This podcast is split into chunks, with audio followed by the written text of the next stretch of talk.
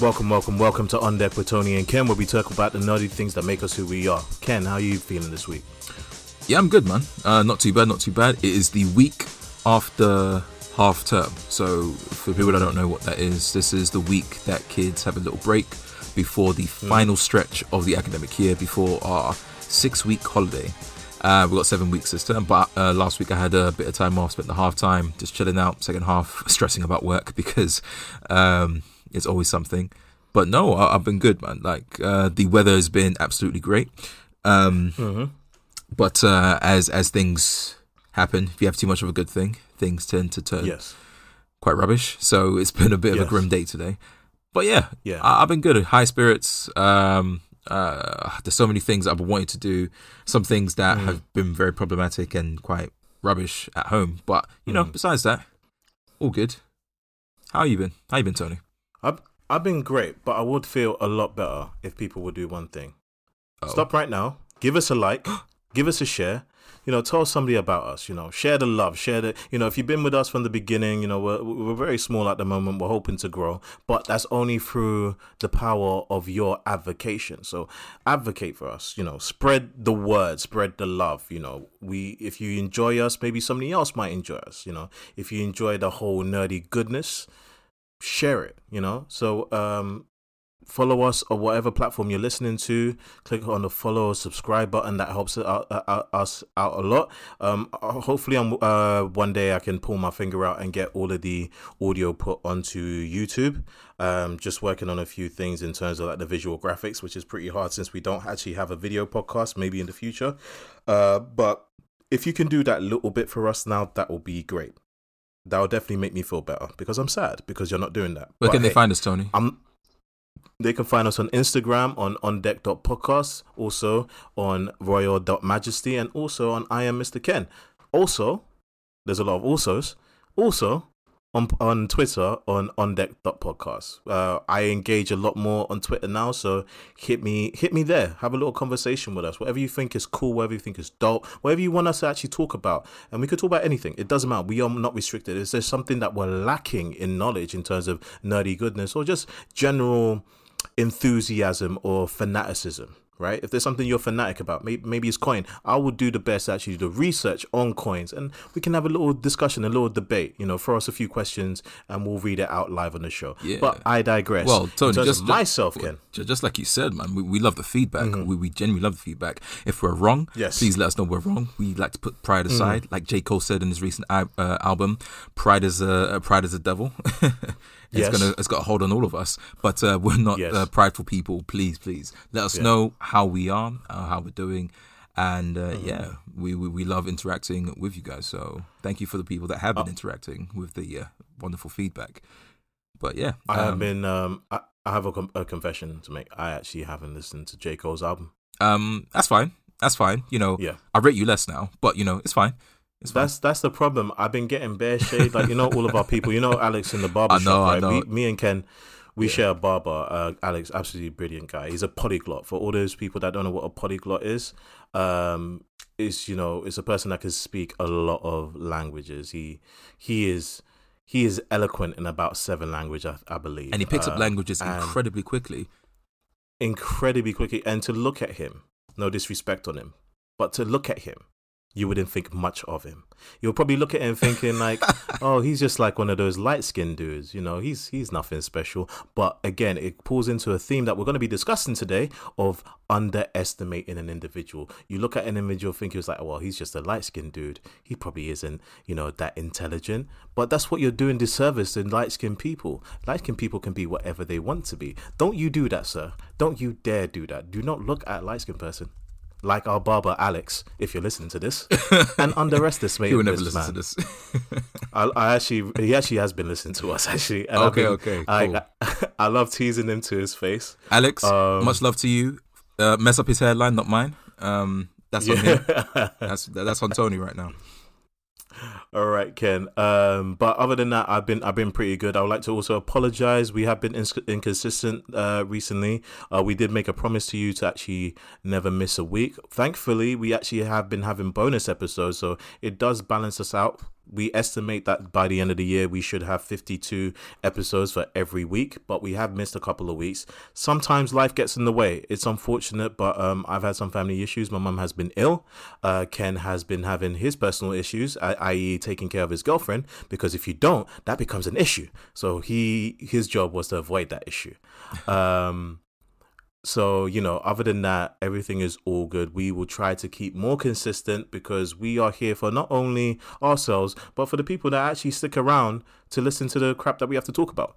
Uh, but Ken, on that note, what are we talking about this week? Well, we're talking about well, the first thing we're talking about is Cruella. It just dropped. It's the mm-hmm. new uh, high budget Disney film that uh, came out not too long ago. I think that was the mm-hmm. beginning of last week um, mm-hmm. or towards the end of the previous week. Um, it they they did a Mulan again, where they uh, it's available for Disney Plus users as long as you pay a fixed fee, but you have to have the mm-hmm. Disney Plus account to eventually yeah. pay that fee. But it's also out in yes. cinemas as well. So I know some people yes. went out to the cinemas to go see it as well. Um, and I think yes. that was some people's first films out of the British lockdown or the English lockdown uh, to go see the film. There's been a few films out, uh, just like a film that I think you've seen recently uh, that we might yes. get into later on. Um, yes. however, you know, it, it it's do it's doing okay based on the climate. But yeah, the first thing that we're going to be talking about is Cruella.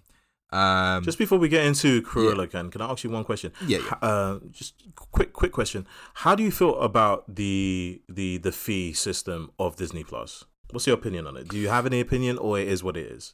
It's very weird. It's very weird. Um, mainly because I, I, know everyone's trying to figure out something that works. Because at, mm-hmm. at, at first, remember when uh, Netflix allowed people to have multiple accounts, and then yes. Netflix was like the place to go for everything. It was like the illegal site that people pay for. Like everyone was able to mm-hmm. find any film at at one point, or the majority of films at one point. Mm-hmm. And then you know, don't take my word for it. Someone said this: the level of torrents and downloads went down. People were engaging a lot more with Netflix uh, from it. Mm-hmm. And then from that, guess what everyone else did? Everyone copied the system.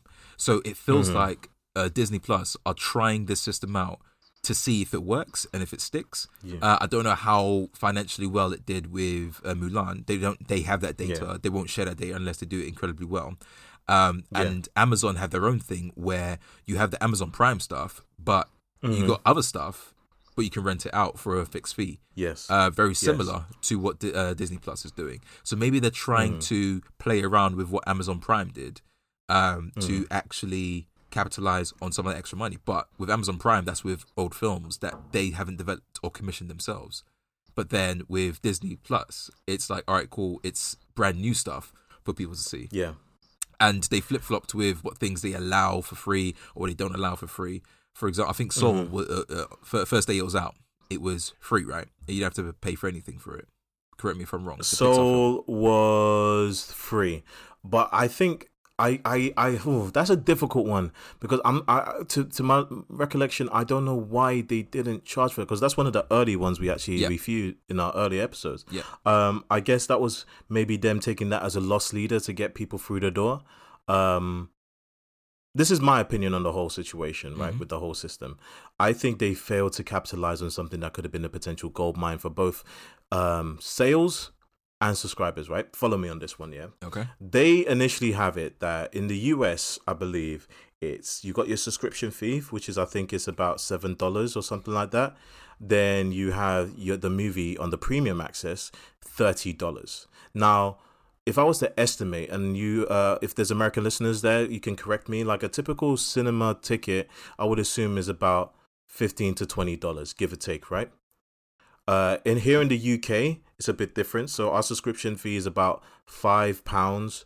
Uh, we actually end up paying a lot more than you guys in America, but it's about five pounds uh, to to subscribe to Disney Plus, and the premium access is about twenty pounds, right? Now this is where I think they messed up is the fact that you are required to have a subscription then also pay 20 pounds on top for the premium access. Now, me looking at the numbers, right? When we go to the cinema, Ken, our tickets are what roughly about 15 to 17 pounds, right? Depending on which cinema. Right. Yeah. Right? Give or take.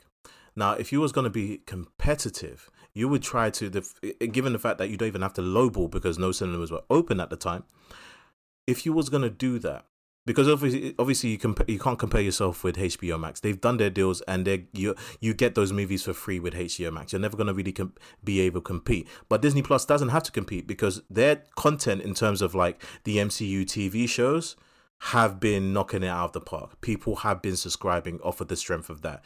HBO, in comparison, their numbers are piss poor. Not only because they're restricted to America, but also it's like. Their content is like most of it is off of the strength of what you've already seen before and the hopes that the new movies that they've made deal with deals for are actually good and it's it's a bit precarious whereas disney plus is in a different ball game it's got a good balance of what you've seen before new stuff to come the Marvel stuff, the Star Wars stuff, big, big IP. What they should have done is this, Ken. If you already have a subscription, make the premium expert, uh, access comparable to going to the cinema. So actually make it £15. Then, if you don't have the premium access and you don't, I'm sorry, not the premium, the subscription, and you're not interested in the subscription, you don't want another subscription, you already got the Netflix, you already got the, the, the Hulu. Who has Hulu? I don't know. But maybe some people have Hulu. You already have Amazon and you don't want another one to your list then you make it twenty pounds. But you you you make it this this this potential where like, well, you can do the twenty pounds and it's one off. You just watch the movie done. But if you actually do the other option, where it's we split it, five pound subscription, fifteen pounds for the movie, you at least get one month of Disney Plus. Do you know how many subscribers you would get off of the strength that? Now I don't know the psychology, Ken, but hearing the numbers that I spewed out, do you agree? Do you disagree? Am I off? Um, I've got two things to say on that. Um, Go for it. When it comes to the pricing, it, it, it's mm-hmm. it's it's um yes, it, it's good to compare. However, it's mm-hmm. a bit tough to compare about the experience because you're not paying for the mm-hmm. same experience. You're paying for the same film, but it's a completely yes. different experience. As we know, you go into the cinema, it's a whole shindig. It's a whole thing. So, of course, um, some people wouldn't mind paying a bit extra for cinema, or maybe uh, mm. a bit less for other things um, depending mm. on the experience. Like I, I, I yes. like I'll say about thirty percent of the reason I go cinema is for the experience, not because of the film. Uh, for the experience, yes. when we went to go see Avengers uh, Endgame, that was a bloody mm. event. My lord, yes. I, I would have paid an extra five pounds for how good of, uh, how good it was, and then we had good seats as well. Um, so yeah, yes. that, that's that's one thing about. It. I think uh, if they were to pay more, it'll be for that, and for it to be more expensive or comparable to cinema when mm. they're not getting the same experience is a bit mm. uh, uh, whatever. I guess they're paying for convenience. The second thing yes. I would say is, bro, we, we know it. The market leads the way in it, so yes. they they know the numbers, they have the data. Maybe Mulan did really really well you know, in terms no, of uh, well, well, no, no, no, well, well, well, not in terms of overall like review or even financially, in terms of what they set out for it to be of like the um, subscription um, based thing to see if it was. Yeah. Well, then again, Mulan's hard to compare. I think Cruella is the first yeah. one that has come out in the cinema and also on the platform as well. So yes. I, I, guess this is their true test to see if this idea works. I remember when the Wii did it. Mm we were literally yeah. trying a million things to see. Uh, well, Nintendo were trying a million things to see what stuck, and then the Wii yes. dropped and it blew up. And then Nintendo yes. DS dropped, that blew up, right? Yes. So, uh, uh, um, it's and then everyone started copying a lot of things what these uh, what these people did. So it, it really yes. does depend on the market and where it's going. So they're just literally of course. trying trying some stuff out. Um, I do not I do not dispute yeah. that, Ken the the proposition that I made is not necessarily to try and say, hey, you're getting the cinema experience. What I'm trying to say is this: like what they were offering is obviously to your point, you're not getting the cinema experience, but you're expecting us to pay more. If you at least got the in their mind what they're paying for is relatively actually cheaper, because if I go to Cineworld right now, right, Cineworld or or Odeon is actually 17 pounds for a ticket right? right? So you trick a person into thinking like, oh no, no, it's only if you've already got Disney Plus, it's only £15 here. It's only fifteen pounds. You're saving two pounds, even though that's not true. It's like Game Pass, right? I got Game Pass, and a lot of people, when there's a new game that drops on Game Pass, they say like, "Oh, well, I just get that game for free." No, you're not because you're paying Game Pass. Yeah. But the illusion is because they're already in the ecosystem, they're getting it for free. So for those people that are already in the Disney Plus e- ecosystem, you're paying, you're already paying your monthly fee. You're there to watch content. Otherwise, you would have cancelled your subscription, right? right? But if you give the illusion of a saving off of this new thing, because bear in mind, DV um, new movies coming out on Amazon when you go to actually uh, buy permanent or rent, they're still like uh, 10 10 10 pounds, Yeah. 15 pounds depending on the release. I mean, that's the same thing Um, with like um, all the um, TV and film hubs. For example, like uh, on Xbox, they have their own hub where you can Yeah. uh, rent films and everything. I, I- Right, I, I, right. guess like Amazon are trying to do having the best of both worlds, where they Yes. have their own personal content and they're being Yes. a provider or a store Yes. for renting. Yes, I think the worst thing that Disney done is that because if you if you said this right, because the mistake that they made was that like oh if you, you can buy it now or you can wait three months and watch it for free anyway. They shouldn't have done that. What they should have done is say like oh you're buying it, you're not renting this movie. Once you pay your fifteen pounds instead of twenty pounds, which they try to get people to do, no, you own it. That's it. Because the case is, if you give the illusion that uh, if you wait, you'll own it anyway, because it stays on the platform. Mil- Milan now is free to watch on Disney. You you don't have to pay for it anymore. If they just eliminated, eliminated, eliminated that, made it fifteen, but perpetually fifteen pounds, right? I guarantee you that'll be more of an incentive for people because it creates illusions like, oh, I bought it. It's for me. It's there for me permanently. But what you've done is that you've made you've create you've created this conundrum for for uh, our audience. It's like, well, I could pay five pound more than the experience that we'll get in cinema, or I can just wait when it's free. Why would I wait when it's free? Yeah, Or if you also create this illusion of a cost benefit analysis where it's like, well, if I pay the twenty pounds, but oh no, there's an option here that I can convert that twenty pounds payment into a one month subscription and the movie. Oh, then I'll just do that. Yeah, yeah. Then you can still charge people that full freight of twenty pounds. I like But- to think of it on on a wider scale, but no, no, you're, you're absolutely right, man. Um, I got two questions for you, Tony. I got two questions Yes. for you uh, in relation to this, um, and I guess we kind of answered one of them. My first question Yes. is, what price would you be comfortable to pay, or people would generally be comfortable to pay, following the same structure on Disney Plus? So, um, Cruella just dropped. How much am I willing to pay, knowing that it's out, knowing that that is a convenient way to watch it on Disney Plus? Not free. Yes. Free, free isn't an option. It has to cost Yes. uh, a certain money. Not how much it costs now. What would be the optimum price? And I've got a second question after that, but I want to know what your opinion is that. Is that re- is that regardless of if I give a damn about Cruella? uh, let's put it in two minds. So let's say you give a damn. Okay, let's say I give a damn, right? The price I'll be willing to pay if I'm already a subscriber for something like Cruella. Let's say I am a big fan of the uh, 101 Dalmatians. I would say honestly for me because I actually truly believe in paying for content because I would be doing that for cinema as well, right? Um, and it's like considering the fact that I've seen what Endgame how many times, uh, Right. I would say I would be be willing to pay fifteen pounds. If they if they said the price is like it's fifteen pounds, right, or it's twenty pounds without the subscription, right? Yeah. I'm already got my subscription. It eliminates the five pound proposition.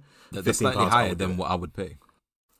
And I, I really get that because, Yeah. like, you know, you're a person that's very cost minded, but I'm just strictly speaking for the fact that if they came to me and say, like, hey, we're setting this at this price because it's comparable to what you would pay in cinema, the cinemas are not open at the, uh, at the moment because this is this is why I go back to the fact that if they did this at the height of the pandemic where there's there was no other options and they were dropping something like Black Widow, that's another mistake that they made. Keep on pushing Black Widow. I, Black Widow, I guarantee you that people would pay for Black Widow.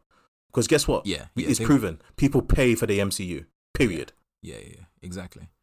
Yeah, that's it's Yeah. interesting because, like I said, I, I'd, I'd pay slightly less. I'd pay ten pounds. If I didn't care, I probably just wouldn't bother. I'll just wait for the three months. Mm-hmm. No. Yeah. that, that's it. Yeah. No, I, I'll wait for Yeah. three. If months. I didn't care, I would. I would. I would. I, wait I for wouldn't pay a single Like, dime. To be honest. like it's it's one of those ones. It's like really and truly. I got so antsy in terms of new releases. I was just saying like, just put it on Amazon Prime store. I would pay. I will pay for it on the store. I don't care. Yeah, like I've yeah. I've I bought other straight to DVD movies, and those were straight to DVD movies. Like you are giving me something potentially cinematic. Release it, fifteen pounds. Take my money. Shut up and take my money. Yeah. Just shut up. Uh, yeah. All right. My second question. Let's get. Oh, your second question. I forgot Yeah. about that one. Go for yeah, it. yeah. My second question is, uh, and this is like putting morals to the side, uh, not for you Hmm. in particular. I guess it's a general question of how you think people will react. What is Yes. the easiest way to watch this film? What is the easiest way and the cheapest way to watch this film? And they The tend to cross over. The easiest and cheapest way. Okay. Um. Now, Take it separately if you want to. the easiest way is clear. It's, it's obvious. It's pi- piracy, right? If you if you're Is that savvy enough, Uh, I think for most people now, if you're if in you the can know. get a link, If you're in the know, If you, even if you're not in the know, Ken, a lot of pirated sites are simple Google. They come up at number one because the traffic is there. yeah, When I, I'll tell you this, right? A perfect example is this, right? So you know that um, there's there, I, not that either of us use this website, but I've heard of of website that people have used. hey, don't drop names. certain man. TV You- shows. Trying, trying to scrap websites out here, man. yeah. So like you know, there's there's certain website that people use. Is a very popular one in particular that I've heard many many people use. I don't use it. Ken doesn't use it. We are law-abiding citizens. We do not uh, condone piracy, advocate for piracy in any way.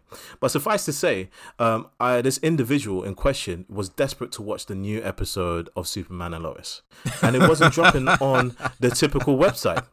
Now that person in question told me that hey, um, what I ended up doing is just Google uh, where can I watch Superman and Lois for free. The top result gave them a site. Mate, And they do, you- watch do you know how many Superman and Lois. Reddit forums there are, or Reddit threads on, on these sites. it's ridiculous. Ah, ridiculous. but to but to your point, right? That takes a little bit of work to the layperson. It does, it does, The fact yeah, that this right. person actually just Googled and it was the first one up, that is very easy to the lay people. But comparatively speaking, the number of people that actually do pirate is actually comparatively low. Uh, You know, all of these companies actually have this uh, data because there is like a uh, certain stigma to piracy, especially if you're doing it from a streaming site. Uh, people are terrified they're going to give themselves viruses, but also like if you torrent, there's very few people that are uh, tech literate enough to actually torrent effectively. Guess what? My mum could not uh, torrent a movie. She doesn't even know what torrent means. Legit, I know some people when we play video games and we're playing Gears of War, they confuse the word turret with torrent. Yeah, so yeah, let's just not get this twisted, pe- uh, people. Not everybody is savvy when it comes to tech. Um, Um, I, I would say the um because you, you talked about the uh, the easiest and, and and the cheapest for sure would just be to pirate it, uh, and that's Mm. the obviously the illegal and, and the immoral way because obviously people work a little hard, uh, real hard for this. I I, I Mm-hmm. think the uh, moral, easiest and cheapest way, and it doesn't require. Th- there's a bit of a learning curve. When we're talking about learning curve, I'm talking about people that are, are, are like like our mums, like our dads that are Mm. are, are not with it to see how, how simple clicking can get you somewhere. And that is, Yeah, yeah. and this is not me sponsoring anyone, but VPNs, right? VPNs Mm-hmm. are such a. I, I, remember doing a bit of research onto VPNs and how Yes. people can just change their locations and ended up Yes. getting the stupidest deal with all these different places. So HBO, Netflix, um, uh, uh, uh, uh, Amazon Prime, because certain locations it's incredibly cheap. A subscription is cheaper than it is here. So all people did was switch their locations to those locations mm-hmm. and ended up being able to pay overall, including paying for the VPN, the cheaper price of, for example, Yes. having Disney Plus and Netflix combined, which Right. is nuts. Or even let's Right. say, you know, you know what I mean? And they got a lot more. I- so that I is think- probably the easiest way, but not necessarily for watching Cruella. Like for watching Cruella, you still have to pay regardless. You know what I mean? Yeah, so- However, depending on the uh, area, maybe the VPN changes the price. it it would it um, now this is where it gets a bit sticky, right? Uh, It's yes, very right. messy. It would probably Very, change. very messy. It probably it probably would pay the uh, change the price, but and this is how a lot of companies actually figured out the solution when it comes to uh, VPN purchases. For example, right, if you actually want a US account of um, Disney Plus or HBO, you actually need a US credit card. It won't let you sign up with that one. That's interesting. Yes. So I think if you're already in the ecosystem, I don't know how that works. But for example, right, HBO Max does not as exist in the UK. So it won't recognize a UK uh, credit card, debit Yeah, card, it, or get- whatever. it gets divvied up amongst all the different platforms. Right. So it's one of those ones. It's like if you try to, for example, if you want to watch the new, you know, uh, uh, Warner Brothers movies that made the deal with HBO Max, just simply getting a VPN doesn't work. You have to sign up. Problem is, if you don't have a US credit card, it won't let you sign up because it doesn't recognize you because Yeah, it I'm- only I'm exists in. America. Yeah, yeah, that's crazy. Yeah. There So must that's be one of the alternative ways of paying, like, like PayPal or something. If No, PayPal's no, available, a- that that'd a- be, that'd be crazy. it would it would be crazy, but that's the thing. The reason why they avoid a lot of these platforms, including uh, thingy, um, Netflix, is because people fuck around with the ch- exchange rates with that one. So, because you know in America, like they actually, we actually pay more for Netflix in the UK than the Americans do. Oh, bro. Um, get get this. I typed in HBOMax.com, right? Mm. Yes. And then obviously I was expecting them to be like, all right, cool, lock off. You, you can't access this Mm. website. You can't even log in. This is what it says. It says not in service area or VPN detected. Yes. Yes. So even if Yes. you use a VPN, HBO Max is Yes. locked off. Yeah, HBO I Max is remember that. accessible only to the US and certain US territories from your I, uh, from your real IP address. So if you are in And the service I area, wow. and I don't think you can actually view. Uh, I could be wrong about this, but I don't think you can actually view HBO Max through a web browser. I think the website is only to sign up. You actually have to download the uh, um a a client on your computer and or either download it on your TV or your smart de- uh, smart device. So that's another way to they are getting around the security. The only I think Right. the only platform that I'm aware of that still lets you do it through a web browser is Amazon, Netflix, and Hulu. Could be wrong about that one, but I'm pretty sure. Boy, ah, boy, ah, I don't know, man. Like just like I said, people Mm. can Google this stuff very, very quickly. And There's ways around link it, but for the layperson, Well, they no. think it's just enough to have a VPN. Some of these places have figured that stuff out. Yeah, yeah. I'm not talking got- about the VPN. It just sounds like Yeah. the easiest, the easiest way just Yeah. to pirate it now. Because I Yeah. thought, oh, let me be moral and still give them my money, Mhm. but I can't even do that. So cool. Oh, that's Anyway, nuts. Ken, I think we've talked enough about the, business industry. rigmarole. Mm. Uh, let's get into Cruella, Ken. You watched it. I didn't watch it. I'm gonna chime in with some questions. You you hit me with it. Give me the premise of the story, right? Alright. Uh, the the the bully the the the the elevator pitch. What is Cruella? All right, I'll keep it nice and brief uh, about what it is. Mm. Cruella is the um the backstory, the origin story of Cruella de Vil from 101 Mm. Dalmatians. She was the main villain in 101 Dalmatians, and um, just like uh, a lot of cancelled films that meant to happen, we are making films about specific characters in various universes. In this case, this is the uh, Disney uh, universe of stories, uh, Right. quite similar to uh, a film that we will talk about later on, based on what we're going to talk about in this film, uh, like Maleficent. Uh, Malef- Maleficent is the spin off or the um, prequel of uh, Sleeping Beauty. Uh, so Cruella is the prequel of 101 Dalmatians. Um, it is not just her um, her origin story; it's the origin story of some of the notable characters and uh, dogs from 101 Dalmatians. For example, we have uh, Roger and Anita, who, if you have watched 101 Dalmatians, they end up together because of their love of Dalmatians, and they have their own Dalmatians that come together from 101 Dalmatians. Horace and Jasper, who are the crooks that we see in 101 Dalmatians. Uh, and uh, yeah, the two dogs, uh, Perdita and Pongo, who are owned by Roger and Anita. So it's their origin story as well. Uh, this film is about how she came up, wh- uh, how she became a fashion mogul, uh, what led her to her insanity that we see, or her madness, or her evil nature from 101 Dalmatians, and we go through that journey. And uh, the uh, true villain, because she's not the villain in this, and how everything that we've seen in 101 Dalmatians was uh, misguided. It's not actually Right. her being evil, it's just people looking at her at the wrong perspective. So Right. this film is just about how she comes up and how she more or less takes over to become the person that she ends up being in 101 Dalmatians. A lot of brand new characters, a lot of uh, change in some of the characters. Um, a very Right. very compelling uh, villain, which is very very easy to hate. Um, Which reminded me of someone from another film. So we have this villain called the Baroness, and she's Yeah. more or less the boss from The Devil Has Prada which is Okay. quite it was quite interesting because the devil was Prada. There's a lot of devil. Well, the, the word devil is in it, and then obviously Cruella de Vil. Uh, and then there's a very sneaky connection between the Baroness, who's the villain of this film, and Mm. with key members of the main uh, cast.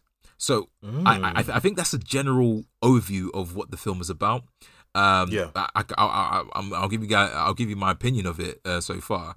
Uh, Before you after before you after- give me your opinion, Yes. I want to ask you this, right? Shoot, What shoot, is Cruella's main motivation in this, right? So we for people that remember the animated movie, she's a fashionista, she's a style icon, she's a designer, she's avant-garde. She wants to have the craziest materials, the craziest style, the most exotic fabrics. And she's done everything. She's used every animal. She's kind of bored. She's been there, done that. But what has she not done? Ooh, ooh, ooh. I haven't done domestic dogs because people this is one of the dumb things about those animated movies I have to add. But like she thought, oh, people would love to like wear like man's best friend, wouldn't they? I think so. So I'm gonna harass this family with 101 Dalmatians because I want to make suits out of their dogs. See, now I don't know like yeah, because I, I, I, I, I think they came up with that story for the original film or the original yeah. animation because you know if you want to be a bad guy in a film hurt yeah. a dog. Go talk to right. John Wick. Go talk to John Wick and yeah. try hurt a dog. You know what I mean? If you want to be the bad guy, just hurt a dog. And I think that's what you imagine John Wick? Could you imagine John Wick in 101 Dalmatian? How short that movie would be. like she takes one of those dogs and like Cruella de Vil is just like dead and done. Like she's yeah. just there. Like you got her minions saying like, "Oh, you just messed with Baba Yaga, Baba Yaga, Baba Yaga." yeah, man. Uh, but yeah, so what is her? Yeah, like yeah, got, uh, yeah, her motivations in this film. Uh, there are two motivations. The first one is exactly what you said. She, she's trying to reach the highest level of fashion. You see it from when mm. she's young. You see her like when she's first born, and how she's always mm. been like, you know, different, always different, mm. and she loves fashion. Absolutely loves it. And yeah, yes. her main motivation is to be um, more influential in the fashion game and to be and to be exposed to you know things like that. Um, yes. The second motivation, which we'll get into in the spoiler talk, is just straight up revenge, cold hearted revenge.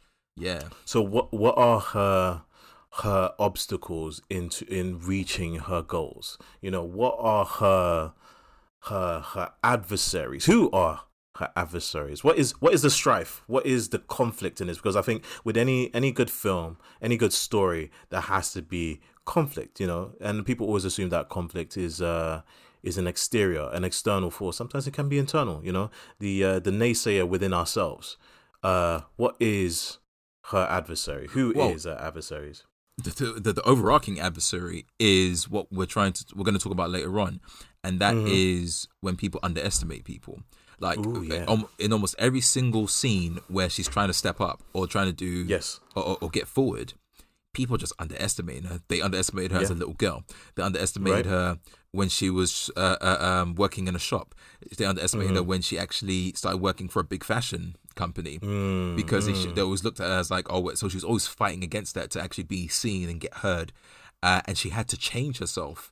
Um, yes. To now get ahead, she had to be, get this, cruel to uh, I know I hate myself. Um, she had to be cruel to actually um, move further and further on, uh, and that yeah. is just an overarching um, thing that she was fighting against. The the other thing that she the other person that she was fighting against um, was different people at different points. Um, mm. uh, one of them was her mum growing up. Yes. Uh, her mum wanted her to just be just just chill out, like stop getting into trouble all the time in school. Like yeah. you're always in trouble, and she was fighting her mum. Uh, so uh, she she was trying her mom was trying to make sure that she wasn't being as devious as she was as a child, uh, as yes. all kids do. But she, uh, Cruella specifically, was quite uh, uh rough around the edges. And the mum. Question for you. Question for you, Ken. Yes. I just want to interject, right? Mm-hmm. Um, I haven't finished this movie. I only watched the beginning with her mum, and unfortunate things happen with mum. I'm just gonna jump in with the spoiler right there. Her okay. mum, very early on, gets murderized. She gets pushed over a cliff by some Dalmatians, almost maybe foreshadowing her hate for a particular breed of dogs. Um, I don't think her mum necessarily was an obstacle. I think her mum was trying to temper her in terms of creating a bit more of a balanced individual. Because oh, I think, oh, like, what I, we know that, but from her perspective, mm. she was just fighting against right. anything that was that was like not raging against wanted. the machine, so to speak. That's it. That's it. Mm. So the mum mm. was, and from her eye point of view, what, what was uh, to us, she was being a brat. You know, Yes. she wasn't trying to do what she's supposed to be doing. She was in I, trouble. I don't think she was much of a brat. I think she was a person that was actually extremely bullied and her school did nothing to help her. This girl was straight up being beaten up by boys and because she defended herself, it's like, oh, we're going to put a blot on that. your permanent record. You are a bad child. You are a problem child. Look at you with your with your bruises and your bleeding from from male abuse. You you, you Yeah, are terrible. Straight up. That's exactly what it was. oh man. It's it's one of those ones. It's like I usually I kind of frown on that kind of like uh, notion of like because I feel like it's been a recent trend that all men in films are evil. Like I forgot what movie we Or watched incompetent. recently that either incompetent or evil. But like there was a movie that we both watched recently. Like Thunder Force. Oh, Thunder Force. That movie is terrible because it does it has no nuance. It's basically besides from one character who is still actually technically a bad guy, but every single person with a penis. And I say that, you know, with with with, with within rights because at the end of the day we live in a you know 2021, uh sexuality is fluid. So any person the depiction of the show, any individual with a penis that probably identified as male was an absolute asshole, Which I think Yeah. is a very toxic thing to put out there. Now, on that same note, I guess the I understand the purpose of it in this film where it's like she was a victim. She was a victim in a way that like I, I've been that I, I've been through this in school where stupid policies where you go to, to school and if you're involved in a fight, it doesn't re- doesn't matter if you started it or not. My school, if their policy was that if you was involved in this fight in a fight, even if you're defending yourself, you are excluded for your participation in said fight. So this girl who gets repeatedly jumped by these these these young boys who for, for all we know are probably just horny young boys that actually had a thing for her because she had you know dual dual hair she had both black and white hair natural mm-hmm. hair like she Oh yeah, I she think it was doesn't like. That. That's that's from birth. She has that from birth. Yeah. If anyone hasn't watched it yet, and yeah and they beat they literally beat her yeah, they put hands on her. They put hands on her. Um, and I feel like she it was done herself. intentionally. So when she retaliated, you know, we felt good about it. Children should There was be an arc to each it. other. But you know, there was an arc to it yeah, it wasn't it wasn't like Thunder Force where it was like these men are horn dogs just because. There's no arc to it. There's no lesson to be learned. There's no message to the audience. There's no. I would even take a Thunder Force if it turned around, winked to the camera, and said like, "Hey, for all you dudes out there that think it's okay to harass a woman, it's not." I could even uh, appreciate that thought fourth wall breaking, uh, uh, breakingness. That's not a word, but breakingness of Thunder Force. Didn't even do that. It wasn't clever, clever enough to do that. Well, but at least we could, we could come up with a couple more films that actually have done this. Thinking about, it, and we've reviewed quite a few of them as well. Mhm. Um, Yeah. we we had Wonder Woman. That, that Wonder was, Woman was, on a different level, but it did balance it out. It did balance it out, Ken. To be fair, with all of the male harassment, it did balance it out with female harassment because my dude was straight up raped. He Yeah. was spirit raped. he was physically raped by Wonder Woman, and she was okay with it. That's what I'm saying. I digress. Oh my gosh, Charlie's Angels, Ghostbusters, all of them, man. Yeah, yeah, Ugh. notorious, notorious. Anyway, back to the story. So, um, I want to ask you this right before we get into like specific details, uh, and before we have to move on to something else. But, uh, Right. do you feel that this movie was justified? Bear in mind they've actually announced a Cruella two, but do you think with the how the story goes? Uh, this ra- it's almost like a rags to riches story. This triumphant uh, rise of the downtrodden, the the oppressed, the bullied. Um, does is this movie justified in saying like, oh, I see where Cruella becomes Cruella? No, In it's a- the animated it's a, movie. It's a soft, it's a soft reboot. It's a soft reboot because Right. when when you go back to watch 101 Dalmatians, Cruella straight Mm. up says, "Yo, I need these dogs to make this coat. Yo, run them dogs. Yo, Yes. Horace, Jasper, go collect them dogs. Run them dogs so I Mm. can literally chop them up and make them into coats." In this Yes. film, like they establish literally in the first 15 minutes, Cruella absolutely loves. I repeat, loves dogs. Dogs of all kinds. She all loves kinds. There's all literally dogs of all kinds. Like, there is literally a little dog in there with one eye. I'ma call him Dog it- Clops. no, no, it was called Winky. Winky, but I'm gonna call him Dog Clops. I think Dog, Dog Clops Clops. is better. Right. Yeah. So she loves every single dog, and and, and I think they purposely made the Dalmatians look bloody vicious, and they did. Yeah, The, the facial right. animations of the dogs made them look demonic. And so Yes. it kind of added to the maybe she had trauma from young, from Dalmatians, Mm-hmm. and they were trying to give as much reason from the Dalmatians killing her mum, or uh, and then the Dalmatians being absolutely vicious looking uh, in, Yeah. in in the film. So Mhm. like it, like I said in the animation, it was straight up, yo, kill them dogs. Man, uh, man needs a coat. But in this Yeah. film, like she she even pans up the dogs. Like the, Mm-hmm. at one point, like uh, once again getting spoilers. Um, well, let me just get this out of the way very quickly. Let's, Baroness, let's get into it. Let's just get into it. Let's just get into Bar- it. Baroness tried to kill her with the dogs the exact same way, uh, in the same house, in the same spot. How poetic Right. is that? And then when Yes. she sent the dogs for her with the whistle, um, Mm. Cruella more or less like, "Sit down, my child," and then all of them just just went docile, absolutely Mm. Yes. docile. She has nothing against dogs. That's why I say it's a soft reboot because I can Yeah. see the type of crazy and eccentric Cruella that we end up seeing in 101 Dalmatians. But Mm. Right. in terms of her hatred or, or uh, indifference about Dalmatians, that is non-existent. That is non-existent. Mm. So this, film. so this is you could probably say this is like the Disney multiverse, right? So this is probably like a pocket universe where maybe if things went different for Cruella, she wouldn't become the Cruella from the animated movie. exactly, exactly. Now, Um, so in you- in terms yeah. of like spoilers, right? Tell me, Ken, who is the Duchess? So she's played by uh is it Emma Thompson? Uh, yes, played by uh, Em- Emma Thompson. Yes, yes, yes. Absolutely, uh, absolutely legend of an actor. Uh, Yeah. I think she's like She plays probably the best. so well here, boy. She plays really does. I didn't even get Oh, far into it. I only got into the point where she's like, you don't. She doesn't even have much to say, but she's like talking to the mother, and the mother gets thrown off the cliff by the the raging Dalmatians. Um, and even a few words, it's like, "Uh, I, I don't know what happened. Uh, this woman comes harassing me, looking for money, and I just felt so, so attacked. Oh my god! Now, Ken, tell me, who is the Duchess in Tell me, relation to the family? guess, just guess. You got you got three tries, bro. Like who is Alright. She is Cruella's grandmother. Ooh, no. Okay, she is Cruella's aunt. Ooh, no. All right, she is okay. This is my final, the final one, the final last one, one. right? So, okay, okay, okay. Um, is this like a, a Cinderella type situation where it's a evil stepmother? Is that your final answer, Tony? That is my final answer. That is a big fat no, my friend. Oh, the Baroness is it, is Cruella's mum. Is her madre, her mother. Yo! Yeah. Oh yeah. snap! So I did not see that but, coming. but then when, So when you is- think about it, it does make a bit of sense because like you- you'd think that you know Cruella gets her fame and money from running a company and being popular.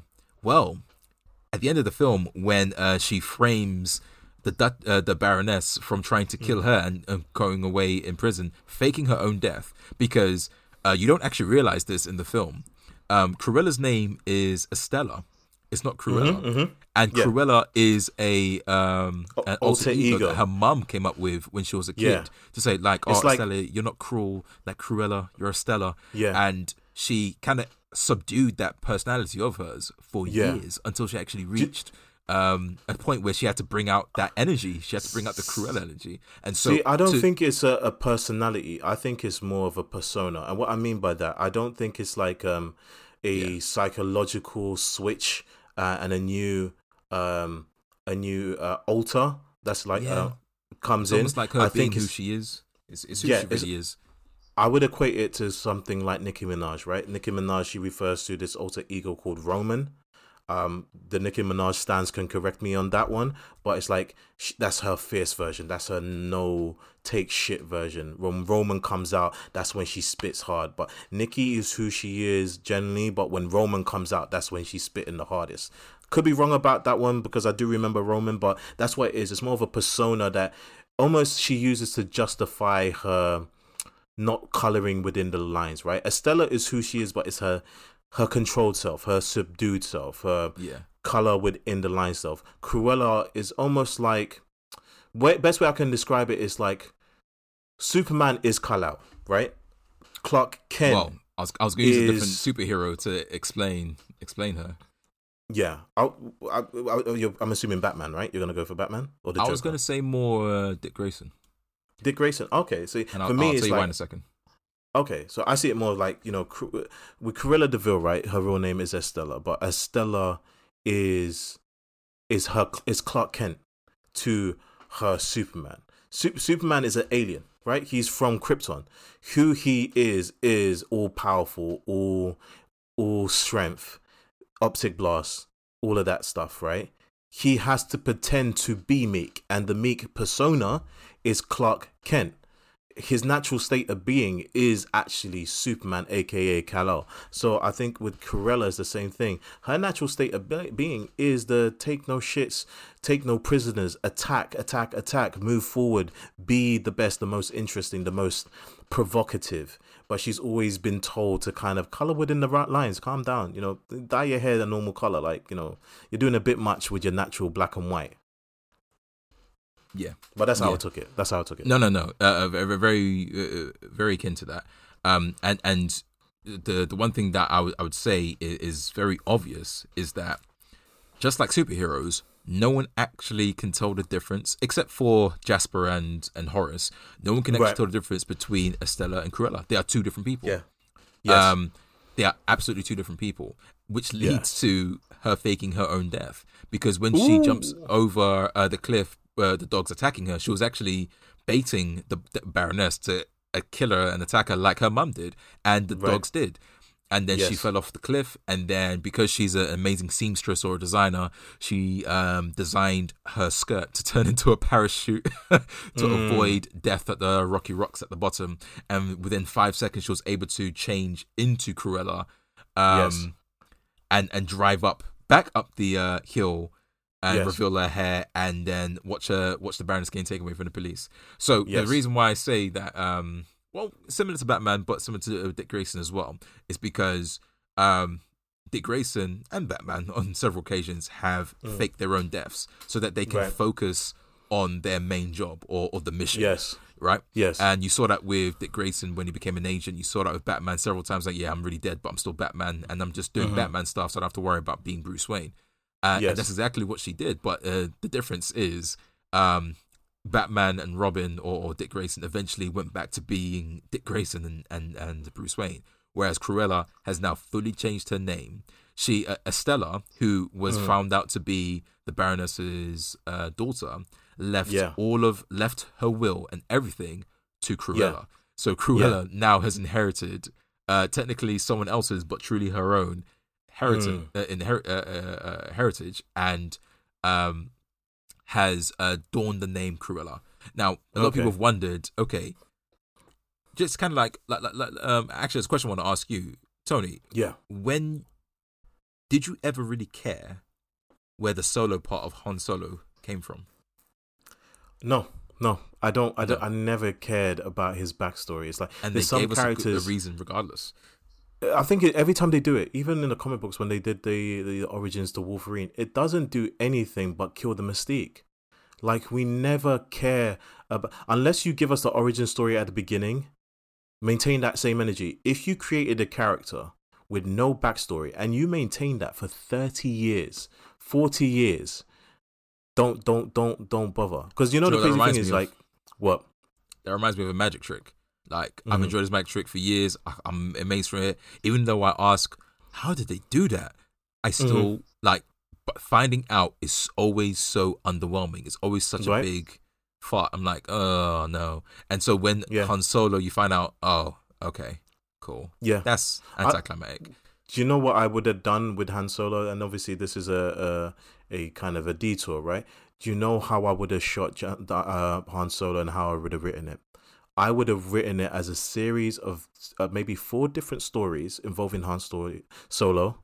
None of them are true. It's just basically camp different campsite stories of the legend of Han Solo from different people, and oh, you trying each to do a one of Joker them- Joker?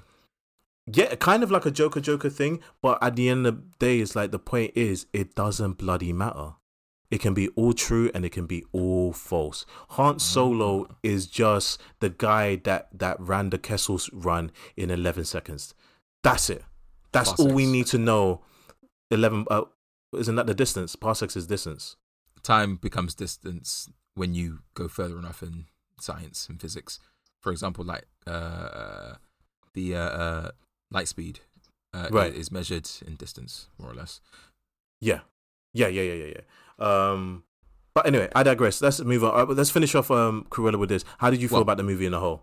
Well, just just before we get on to the end, uh, the reason why Mm. I, I mentioned about Han Solo is because they Mm. give a reason for the de Vil part, which is a Mhm. very offhanded devil. Um, they they Ah. bring back the car that she had in 101 Dalmatians, which was the exact same car that we saw in the live action one as well, and the Was a actual type DeVille? of yep, the type of car is called a Deville, but it was Horace that was like, oh. Oh look, it's called a devil car, and it's like, no, it's pronounced Deville. And then what did and what did she do? Oh, I think I like that. I'm going to use that later on in the film. Hence her being Cruella Pardon de Vil, me, no pardon longer me. Estella. Yes. Yeah. Uh, all yeah. in all, how did you feel about the film? Overall, um, I didn't hate it. Like I, I watched it out of interest, not more Yeah. than like uh, me wanting to watch. I was like, oh, let's see what this is all about, and Mhm. it was, it was like, oh, okay. I, I guess I know more about a non-villain, an anti-hero, maybe even, Right. um, because she is a bit of a, a rebellious, always upstaging the Baroness throughout the entire film. So she wasn't actually Yeah. bad. She was just, uh, um, just like you said, uh, raging against the machine. It was more like punk Yeah. rock era. Right. I think it was the uh, seventies. it was set in, and it was really just about that of how her being that young, uh, changing the scene of of fashion. Uh, Mhm. being a lot more punk rock, and even they even had like a a concert, a rock concert, uh, a proper rock concert.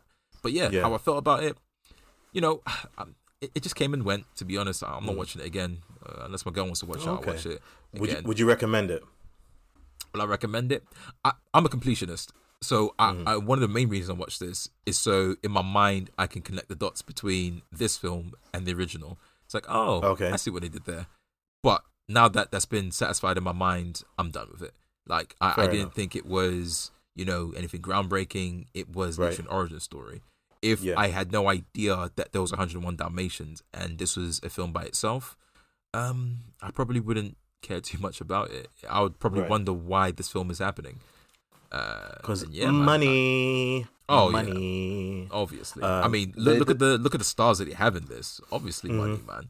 What you have Emma Stone, you have Emma Thompson, you have oh, who's that guy's name? Uh, Mark Strong. You had Mark Strong, in, and that, in my opinion, those are the big three names in this film, Yeah. right? Um, Yeah. So Disney threw money to this film, mate. They they they, they absolutely threw money at it. So yeah, Mhm. um, it, go watch it if you know you want to see someone be despicable. It reminded me of Right. Despicable Me quite a bit because Gru wasn't necessarily a bad. Well, was a bad guy, but wasn't really a bad guy. He still was human. He wasn't completely evil. And I think that's Yeah. what they tried to do. They tried to make a contrast between the Baroness and Cruella. So Cruella Yeah. was was quite cruel at certain parts, but at least she showed that she had a heart and she actually did Yeah. care and she had vengeance in her heart. Where the Baroness was just a straight up bitch. Yeah. she was just, and I loved it for it. she was great. Yeah. she was No, absolutely that's great. dope.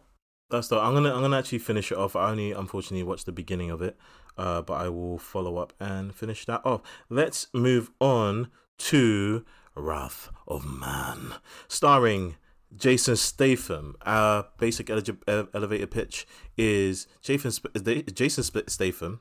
Uh, he signs up to be part of this uh, armored car uh, company. So essentially, what they do is that whatever business that you may have, they come in, they collect your money for you and bank uh, bank for you. Now, this has become a common thing in recent years. It's always been the case for banks, but um, there's a lot of private companies that do this for more up and coming companies like um, uh, weed um, weed dispensers and this uh, and and things like that. Because still to this day, a lot of banks will not do business with uh, marijuana grow companies, uh, even though it's legalized. A lot of com- uh, banks still don't deal with them. So you hire these private companies. Uh, this one is called Fortico to come in, take your money, and clear you up. Now he's kind of like a very quiet, stoic man. A very hard performance for uh, for Jason Statham. I think he's, he's really stretched himself this time round in terms of like you know playing a different level of stoic and minimalism. but uh, his character is no, simply known for the most part as H. He does have a name, but you know the the main character, one of the other main characters, a guy that um it's kind of like his supervisor. Uh, he could just go. He goes is go, played by Holt uh, McLean uh, McCall, McClany. I can't pronounce his surname. McCallany. Uh, he calls he calls himself Bullet. That's the uh, that's the nickname people giving him. Uh, probably like a bad name to have, given the fact that they work for Armored Car Company. Uh, he mean, just calls him. Jason Statham could easily work in uh, Men in Black with that name. Probably. Uh, so yeah, they just call him H, and that's his name, H. Um, right. So he goes in, very stoic, very quiet. He's been shown the ropes. They go do a routine job, but they get attacked, and there's been a lot of attacks recently. Oddly enough, is more than usual, and um, he most people's like look at him he's gone through the training process and he thinks he's like oh this guy's kind of like subpar he just kind of made it it's like his shooting's kind of meh his you know endurance is fine i guess um, his written portion, uh, I guess he can read. Um, and he's also British. We don't like the British out here in America. Bear in mind, Ken, this is an American Guy Ritchie film. And saying all of that, this is not typically shot like a Guy Ritchie film. There's not a lot of jump cuts. Eventually, there is, and you do get that Guy Ritchie feel, and you get, do get the Guy Ritchie film in terms of where the twist comes in. But for the most part, pardon me, this is shot kind of straight. But at first, you think, mm, I don't know but it's to a purpose because it's actually told the story's told from multiple pers- uh, perspectives. so on this routine pickup, they get attacked, and he's basically you know it's not their money, so the the the, the typical thing to do is just kind of let the robbers uh, take it because it's all insured. But my man takes out his pistol and wipes out this whole of this crew trying to kill them, and everybody's shocked. He becomes a hero in the depot. There's even like police, uh, police officers, uh, detectives come to you know obviously do the deal due diligence. He's interviewed. They say like, so where are you from? What's your name? Is like you know, gives them the whole gist, and it's like do you have any background in this? Like, this is weird. Like, come on, man. It's like your your scores are rubbish, but you laid out these guys Uh, very efficiently. Who are you? And you kind of led to confused throughout this whole film about who he is, what is his motivations, why is he working for them. But also, you discover along the way that the robberies of these armored cars have been an inside job. Now, this is interesting. Do you want me to get into the spoilers now, Ken? Um, I kind of want to watch this film. Guy Ritchie is like a guilty pleasure of mine. okay, so for the for the sake of you, I won't get into deep spoilers, but essentially there is a massive plot point involving H. He has a very big motivator, right? At first, you think he's completely innocuous. He's just a man with no name. No, he has a name, but it's not who you think it is everything involved in this film is a complete misdirect in terms of who are the main players and eventually you find out um, I'm being very very vague because there's there's that's when the Guy Ritchiness comes in where you know you typically assu- uh, associate Guy Ritchiness with just you alright mate? How you doing? I'm from the east end. How you doing? We're about to do this thing? Drugs drugs drugs sex sex sex guns. That's what you think when you think Guy Ritchie. This is a yeah, bit that, more that's a good impression. That's a good impression. Yeah it's more Guy Ritchie in the sense of like oh, we're going to jump to here, tell you this story. Now we're going to jump back to here. Here's a new perspective. Jump back to there. This is how the, character reacts to it. And this is his motivation moving forward. Really, really great action scenes. Uh, there's none of that uh, odd. I call it odd because it's very like convenient that Jason Statham always seems to play a person that knows all forms of kung fu and will lay you out with just his hand. This is different. This guy knows how to use any gun, will lay you out like just not even look at you and behind the back shoot you but there's a reason for it and it's justified and it's justified in who his character is and his motivations. It's very much the best way i can describe it is imagine john wick but he's not necessarily a, a good guy. Now john wick wasn't necessarily a good guy but he became a good guy. This guy is kind of like no i've always been a bad guy. It's just that mm-hmm. you mess with the wrong bad guy Right, right, right. Yeah. Okay. Uh, now, all in all, I really enjoyed the film until the ending. Um, oh no. There was a very specific point in the end where a very a convenient thing happens, which I was thinking, oh, this is going to be the Guy Ritchie moment to kind of, oh, quickly transition to another shot, and you find out how he led to this ending. Nope, it's just that this character's there, and and it ends. It's like, wait, what? He just managed to circumvent all of these obstacles, kind of completely defy the laws of physics and reality, and he's there to kind of win the day. And we're not going to address how he got there, how he managed to escape this this massive obstacle. I'm talking about huge obstacle. If you think of any obstacle in terms of like a heist movie, Ken, Right, This yeah. is like the tip of the top, and he manages to. cer- I mean, okay, yeah, you're gonna you're gonna break this down, right? We're gonna get your Guy Ritchie-ness, like the same way you did it with Sherlock. Sherlock was great for this in terms of like stopping the movie to explain something to you. Nope, it doesn't do. it. It's like, yeah, no, we're we're done now. It's almost like this, like we we kind of ran out of film and we couldn't be bothered to shoot it, so we're just gonna end the movie here. Thank you, bye. Ah, that's a, that's a shame because Yeah. Do you think Guy Ritchie is a good closer? Like he knows how to close yes. films. I think he is. I think he is. Uh, one thing I did notice about this, and this was early on, and I had I raised my eyebrows. More so the fact that obviously it's a more of an American production, but they had tons of English actors, which is really weird. Doing uh, varying degrees of good American accents. Uh, thankfully, Jason Statham is not one of them. He just does an English accent, and they just acknowledge that he's actually English and he just moved to America. Um, Right. The weird thing about it, he didn't edit it, and I don't know how close he is to the editor because it doesn't play like a Guy Ritchie film. Even the editing does not feel like a Guy Ritchie editing. Now, bear in mind, I need to actually look this up in terms of whether that editor's worked with Guy Ritchie before. And sometimes it could be the case that you know the studio hired Guy Ritchie to do the job, but they wanted somebody else to give it a different feel. You know, you know, studios get involved. Yeah, uh, yeah, I get that. This is not a typical Guy Ritchie film, but there's some Guy Ritchie isms to it, and I did appreciate this. I, I actually really enjoyed this film. I really recommend it to anybody if you're looking for a good kind of twist and turns heist type movie. Um, and I think it's one of the best things that Jason Statham has done a very long time. Now, Ken, uh, moving on from that, I want to actually Well, quickly mention. Just for just before you move on. Yeah, Yeah, yeah. Um, because with Jason Statham, like the, Mm. uh, the minute you start describing this film, the minute uh, all I could think of is transporter, transporter, transporter. Mm. What do you mean? He's part of a convoy for transporting things, and then he's Mm. British and stoic again, and he kicks ass Yeah. and shoots guns.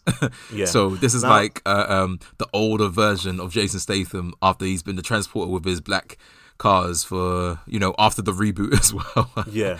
so it That- just that's an like interesting thing. That's the interesting thing with Transport. There's no reason that they ever give for why he's so stoic, cool, and calm. This Hmm. one, they actually give a perfect reason. He is a broken man. Something breaks in Okay. him. He has to kind of shed all emotions to get the job done. What that job is, you find out when you watch the film. But there is a justified reason for his minimalism, and he actually plays it quite earnestly. Even the moments where he's having uh, banter with the people, and he does it kind of straight face, because there's moments where he's kind of like shit talking to a uh, couple of the dudes, but he's still kind of doing it with minimal personality. Uh, he delivers it perfectly. It's like it's one of those ones. It's like this guy doesn't really want to engage with you, but you want to engage. It's like, all right, he'll give you what you want. Like he's gonna, you know, you want to talk shit, you want to talk shop. It's like, and he'll Right. he'll throw it back to you, but it's not coming with any enthusiasm because he's not really about that life. He's about the life of putting bullets in people, and you're just getting in the way of that. I like that. I love it. I Um, love it. I love it. Now, Ken, I, I had the opportunity to actually go back and watch some classics. Two of the classics that I watched was uh, Layer Cake starring Daniel Craig. Uh, one of his early joints. He actually did this before he did Casino Royale. I think it's one of the reasons why he got Casino Royale. If you if you watch Layer Cake, he is very much 007, suave, sophisticated, sexy, cool, calm.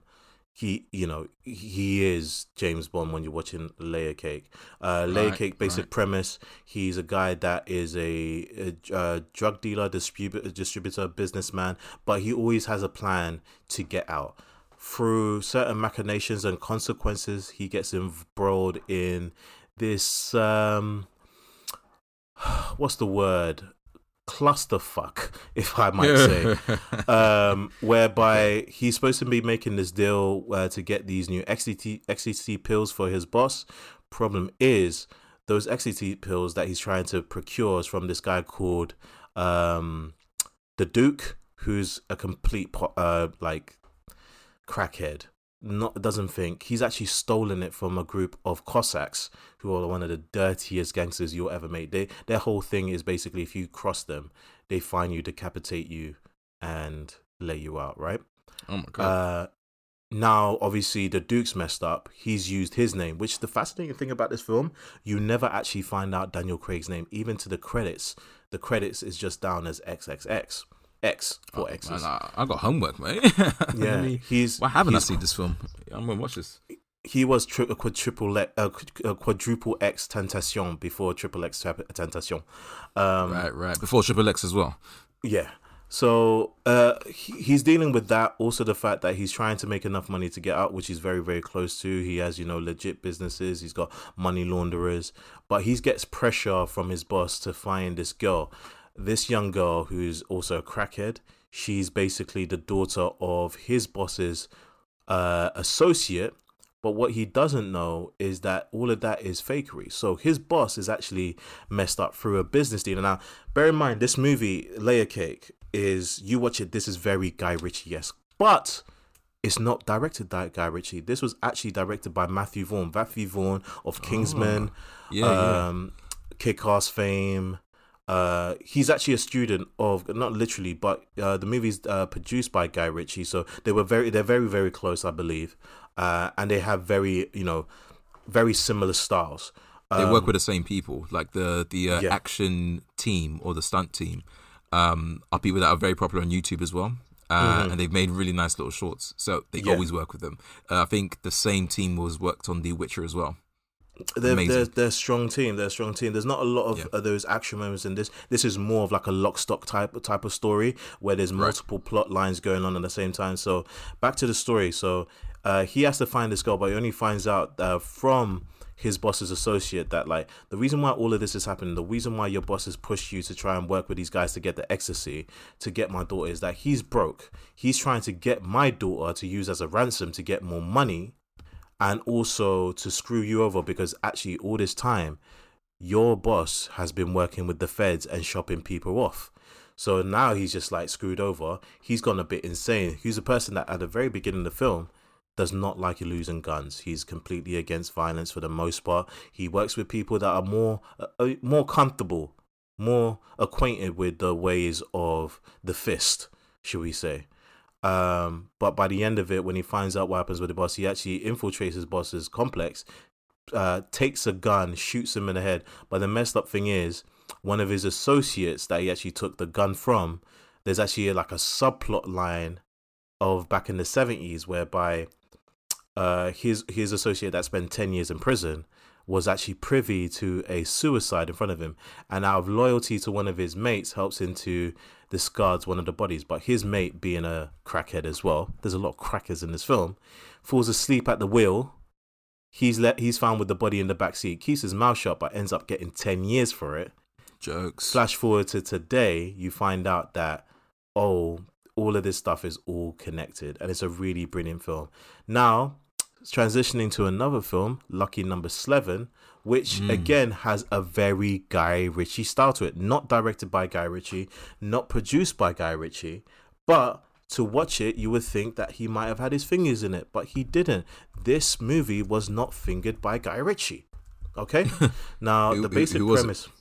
Uh, the director of Lucky Number Slevin. Let me actually look that up uh, quickly. Uh, I've got it in front of me now. It's Paul uh, Mc, uh, McGull- uh, McGuigan. McGuigan. McGuigan. McGuigan.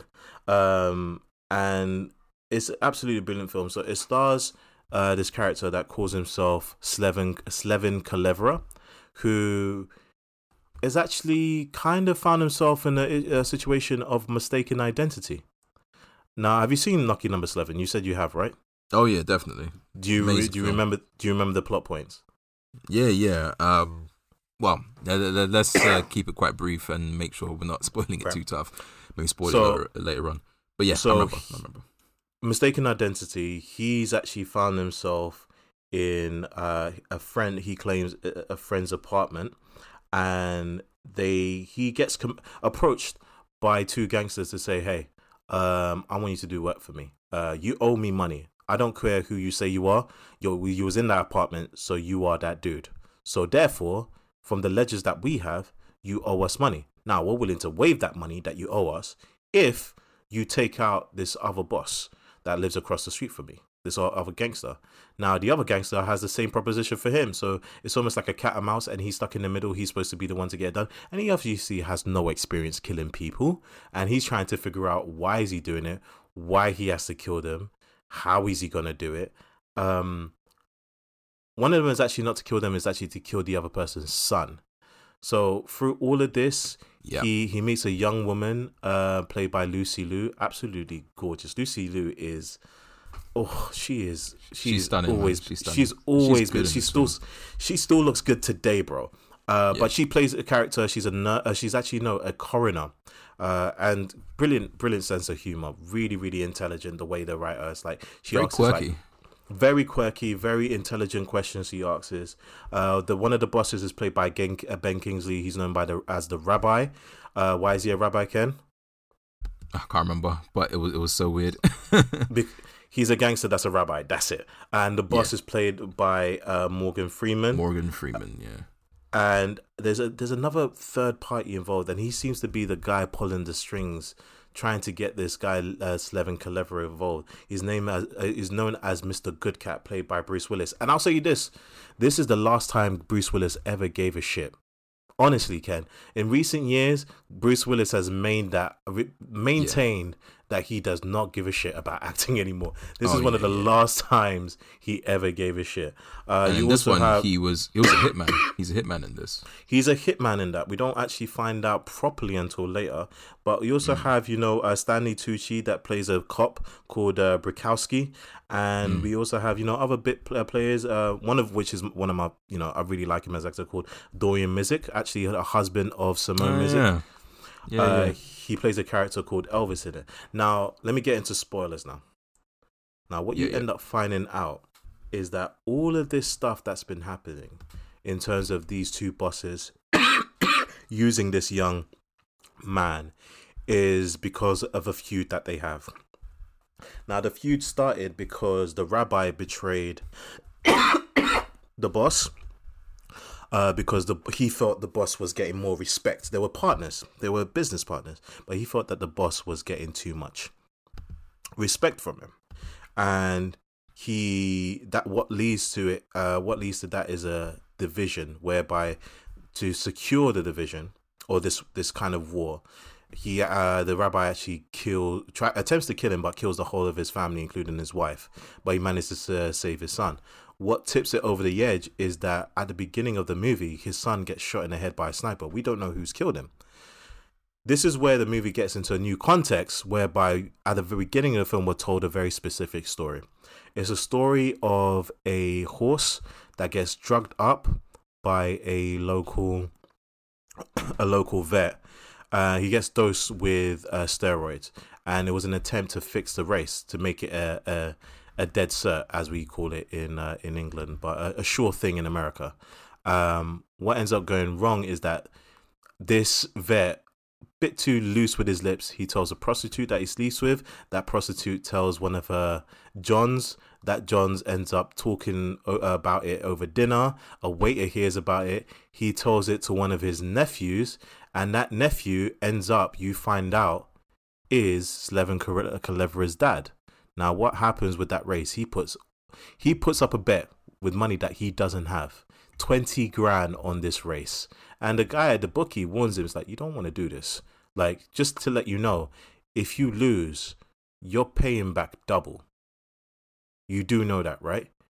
So right there, the horse is winning. It's winning amazingly, and out of nowhere, I think the the horse heart fails, trips over and falls, and he realizes Drops down. this this was the moment he fucked up. Tries to run away. His son's already been taken. His wife has been assassinated. He gets beaten up to whole hell.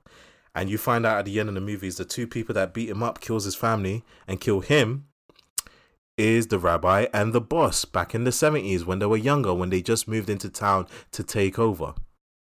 What's interesting now is Mr. Goodcat was the guy that was tasked with going to kill the young Slevin Kelevra Mm. because no other hitman was willing to take the job of killing the kid, including himself. He doesn't kill the kid.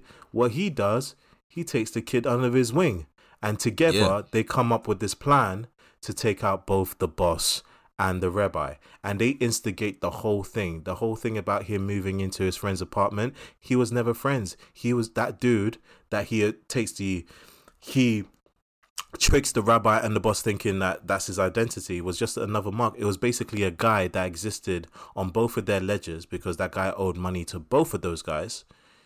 Mr. Goodcat was the one that highlighted, hey, this guy on your ledger. Maybe we can use him to uh, kill the uh, the boss. Or and, and Mr. Goodcat is actually working both sides, and he's very open about it. He said like, "Hey, uh, Rabbi, the boss hired me to kill uh, to kill you uh, to kill you. I'm I've been willing to kill him if you pay me double. But if you want me to look like it was accident, we need to get this guy involved."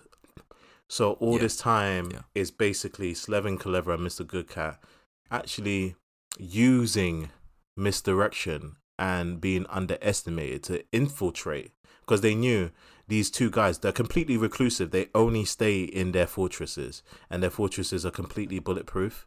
They knew the only way that they can get to these guys that can't be reached is for them these men to go to him.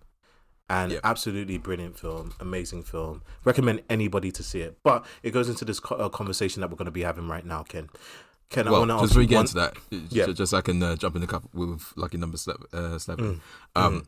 Bruce Willis seems to always find these films where he is at the forefront of a twist. So mm. there's lucky number seven. There is um, oh, what's the M Night Shyamalan one? Uh, the, the first one, Sixth Sense. Uh, the Sixth Sense, and the other one as well, uh, where he's uh, actually uh, really strong. Unbreakable. Unbreakable. In all three of those films, it was a in the last 15 odd minutes like what the hell?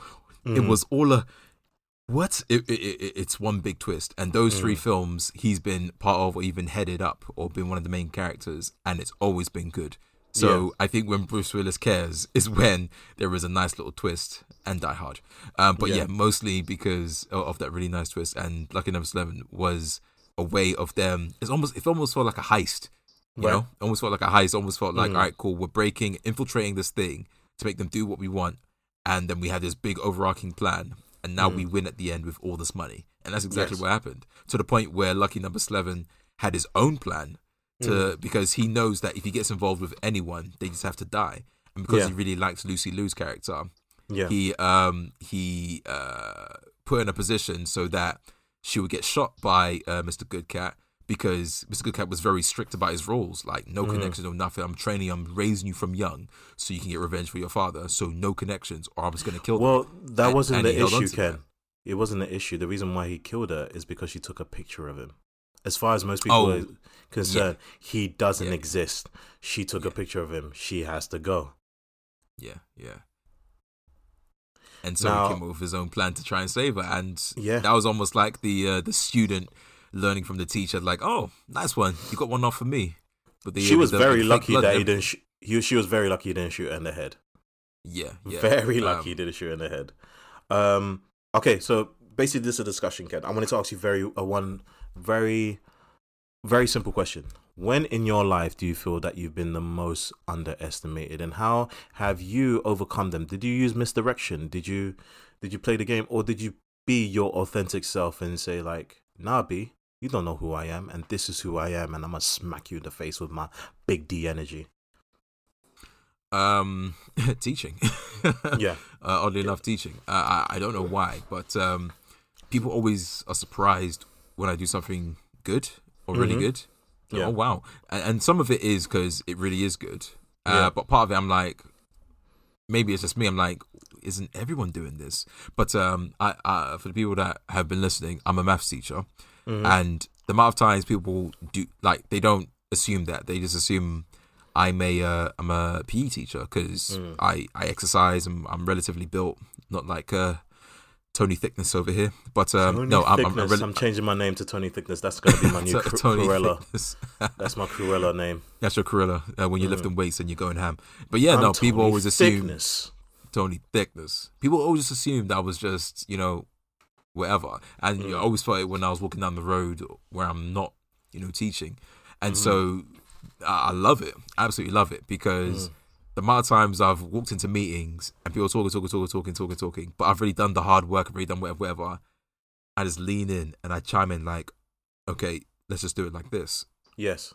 And then it ends up being the best idea because I thought about it and people didn't uh, uh, expect anything from me. Yes. Um, but I can't I can't think of any other ways that people have underestimated except when when I was a kid. You Mhm. know, people just.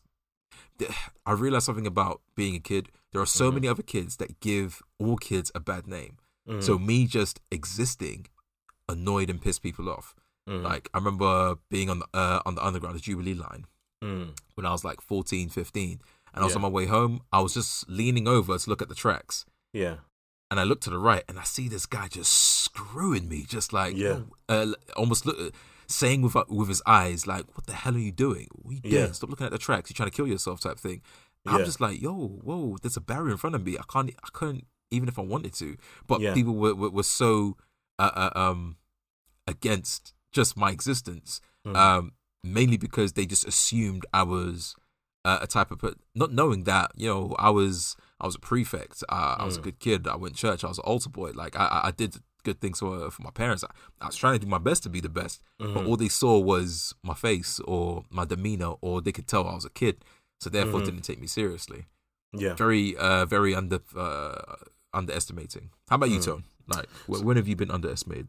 So in, I- I'm going to talk about two specific kind of uh, situations in my life that I'm underestimated. The first one is like, you ever like meet people and like you get kind of a good vibe with them, you're enjoying your time, and like you put your you present yourself as a nice guy. Yeah, I'm a good guy. I'm a cool guy. You know, I'm you know I'm not necessarily what you perceive as dangerous. I'm authentically myself. I put it all out there. And like they see you, oh, you're cute, you're such a nice guy. What they don't realize is that when it comes down to it, and I'll take you back to my room, I will twist you into a funfair pretzel like you have no no idea. Trust me. And they're Oh, you're always one of those. They're always shocked, Ken. They're always shocked.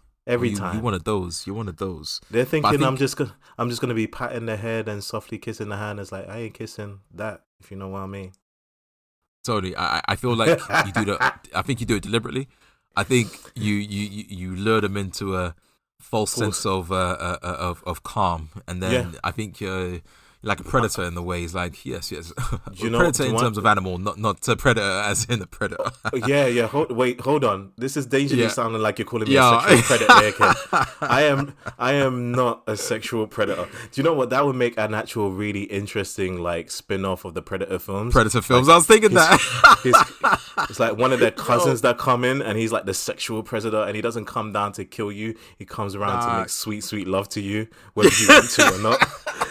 Coming out now on Fox, the sex predator. Yo, it's, it's not claws that come out of his hands, man. it's And like a big dildo. do, you, do you know the crazy thing is like you'll see like the headline of the movie is like the sexual predator, you know, starring that's wild. Arnold Schwarzenegger, and like the, the, the, the you know like all of the the ta- every movie has to have a tagline, right? And it's always Right. like a clever tagline. It's like when you least expected, the predator's out to give you. This one is just going to be simple. As simple. It's like coming out now in cinemas, the sexual predator starring Arnold Schwarzenegger. Hashtag me too. Joe would be so crazy because like some of the some of his lines in that film Yeah. uh, uh, would fit this film so much. Oh, you know when so he was in the much. end, he had when he had mud on his chest. It's like, Yeah. come on, do mm. it, Yeah. yeah, come on. Can you imagine? Could you imagine? Could you imagine it? But like, a little, a little tweet to his way. Come on, do it. Come on, I'm right here. Do it. I'm not Yo. going anywhere. Do it. Come on, do it. Do it. Yeah. And then the sexual predator will be so into it, and he'll be running towards him, and that's when he springs a trap on him. Oh man! You thought Tony, you was doing me. giving this too I'm doing you. Oh, oh my god! Why are we here, Tony? All right. Okay. On a serious note, uh, this is how I'm generally I'm generally um, underestimated, right? Uh, typically speaking, when people look at me, you know, obviously you, you mentioned, you know, I'm I'm thick Tony, Tony thickness. Uh, people thickness. assume people assume like, and I've been called this. I went to a comic con, so, uh, a dude that was, uh, you know, quite muscular, uh, muscular. Ugh, my words, my words, Ken. Uh, this guy that was actually quite muscular uh, came up to me said like, "Ah, it's nice to meet a fellow meathead in Comic Con." And I thought, I actually thought to myself, "How dare you, sir? How dare you treat me like a Oh, piece of meat? I am a man, not a piece of meat, sir." Um, and like I, I and it's one of those that I get that all the time. So anytime I talk to somebody, there's been times where I've been in the barber shop, right, and I've actually told uh, I'm just having conversation, Alex throws out that I write a comic book and people be like, oh, okay, cool, yeah, not pay attention. It's like, hey, and then Alex says, I'll tell him about it. And I start talking about it and people get enamored. It's like, oh, snap, cool. Where do I get this book? It's like, oh, yeah, I, got it right here. It's like, yeah, just say, it's like, and I give it to, it's like, oh, this is cool. Where did you buy it? It's like, I, I, didn't, I didn't buy it. I made it. It's like, oh, cool. But yeah, no, but where did you buy it? Like, no, no, I, you're, you're not understanding. I, I drew and wrote this. And then like, what?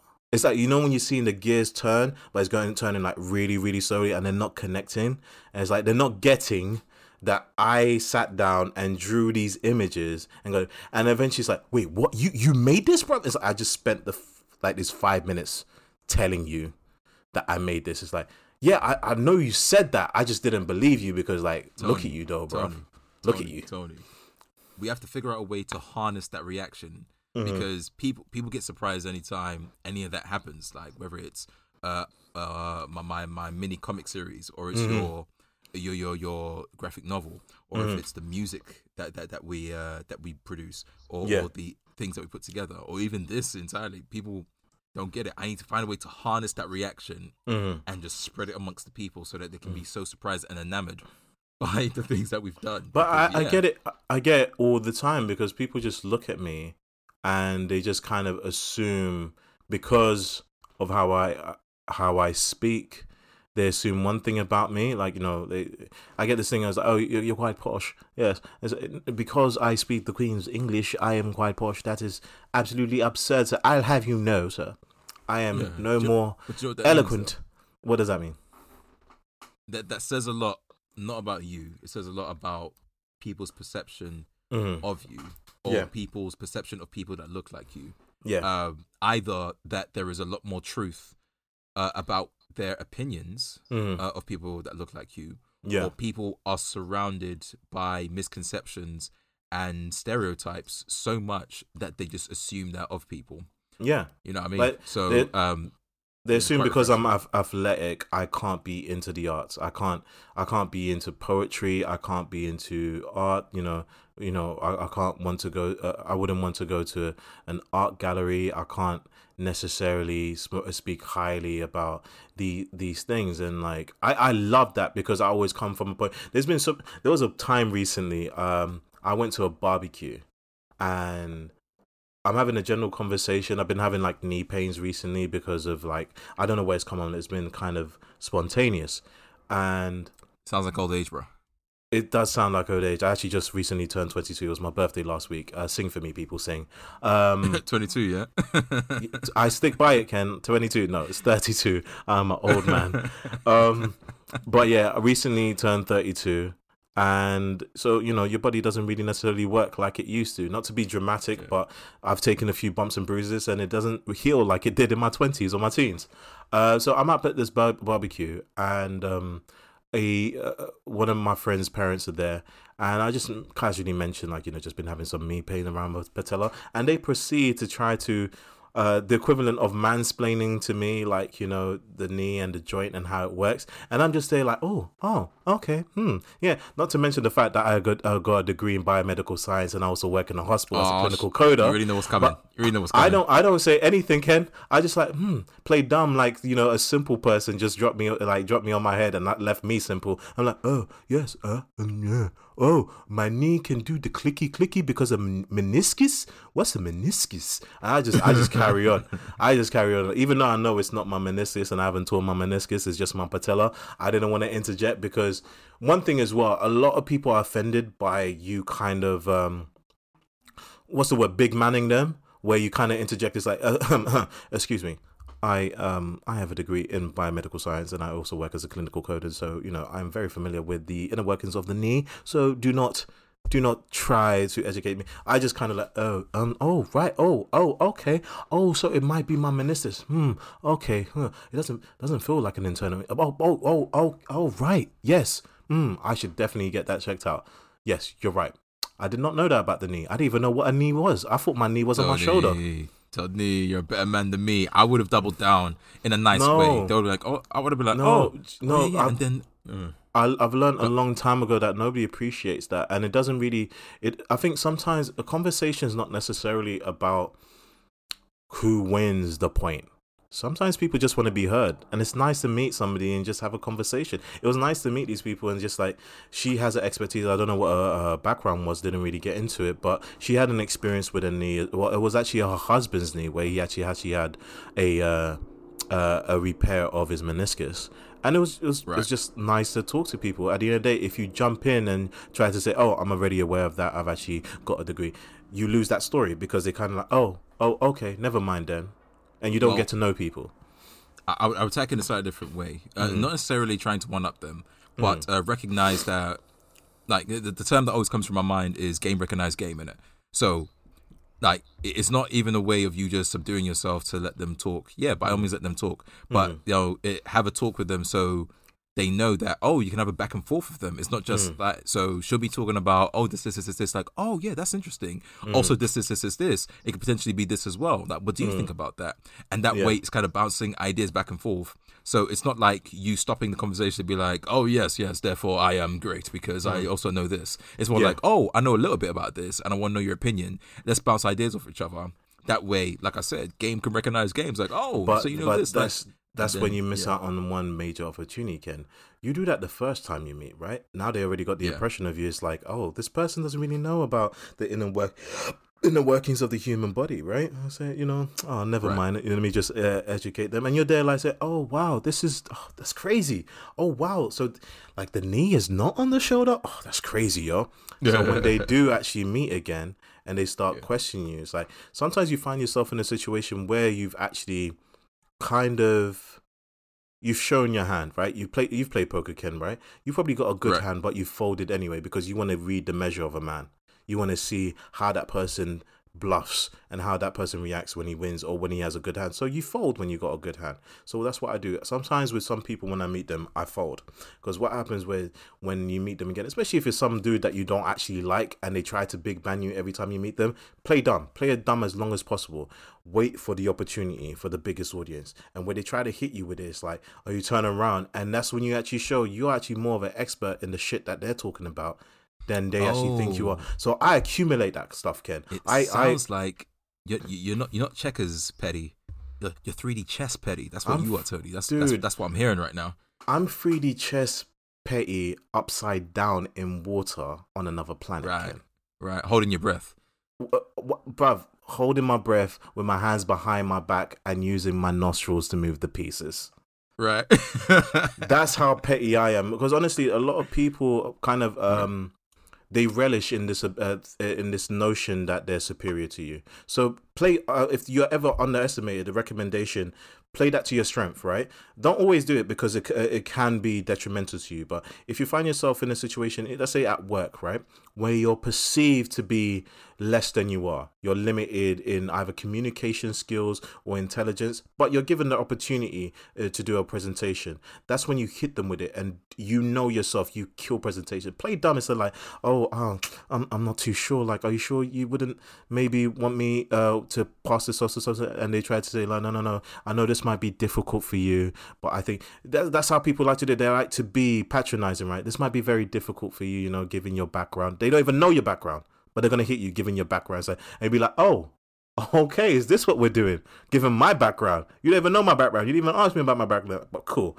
And that's when you hit them with that crazy presentation when their boss is there, and then that's when their boss turn around and say to you like, you had this person underneath your your your management and you had them doing this stupid stuff over here when they're on this level, you know what? You're fired. He's taking your job. That's how you hit that, them.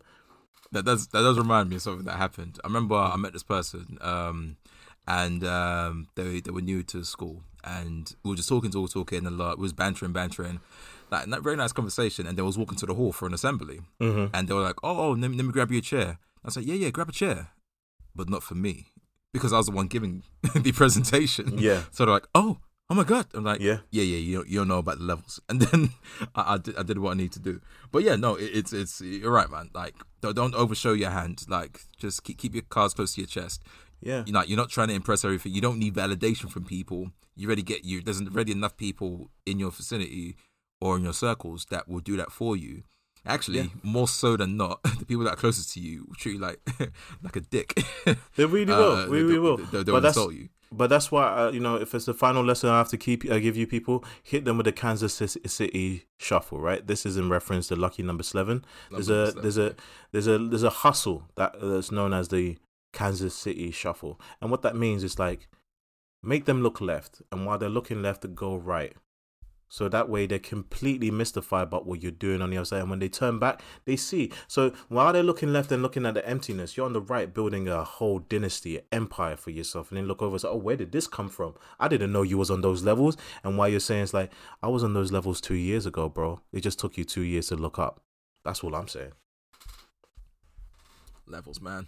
Levels, levels, levels. levels. But on that note, Ken, uh, is there anything you want to add? Can we wrap up? What, what are we saying? What are we saying? What are we doing? What are we doing? Uh, what we're saying, um, as always, we, we try and take the lessons that we can from films, right? Mm-hmm. Um, and, and, we saw it in Cruella, we saw it in um, Maleficent, we saw it in um, the was it Wrath? What was it called? Wrath, Wrath of, of, Man. Wrath of Man. Yes. Right. Where like it's okay being underestimated. Yes. As long as you get the opportunity to let people know the levels. Yes. Like you don't always have to floss. You don't have to always wear a Gucci belt to prove that you're rich. Mm-hmm. Like to show me a celebrity that consists a rich celebrity, a well-off celebrity that is rocking a, a Gucci belt to try and impress people. Mm-hmm. Like Bill Gates has worn the same clothes for 50 years. That like might Jobs be why his wife is living turtleneck in G. Ah, uh, let's not go there. let's not go there. but but but the point but the point still stands. Like they, they don't spend frivolously like you don't have to like when you try and impress people that shows that you're you're looking for validation like i was saying before you're looking yeah. like, but when you have validation within yourself or from people that you you want it from you don't have to tell people nothing like mm. steve jobs doesn't have to tell people his net worth. Yeah. Like pe- like people that are well off don't have to tell people about themselves. Yeah. They just want to they're, they're, they're probably used to people knowing that or them people assuming that yeah. Like and and so they just focus on what's important, which is actual communication. Yeah. And and, and conversation of getting to know someone. Like yeah. in Cruella, they didn't get to know Cruella or Estella. They they just wanted to uh wanted her for a fashion mogulness and yes. and, and all of that.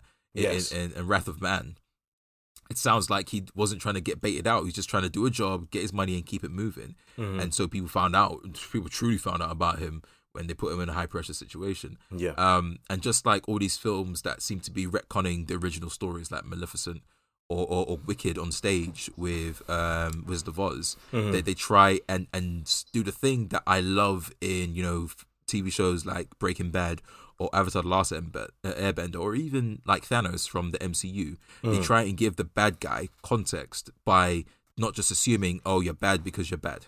No, yes, like you, people want to understand where that comes from, and these shows and TV show uh, and films have given the opportunity for people to do that, and yes. they are always a lot more complex. The best villain is a complex villain, or the best character is a complex character. Just yes. like you know, I hate that Superman.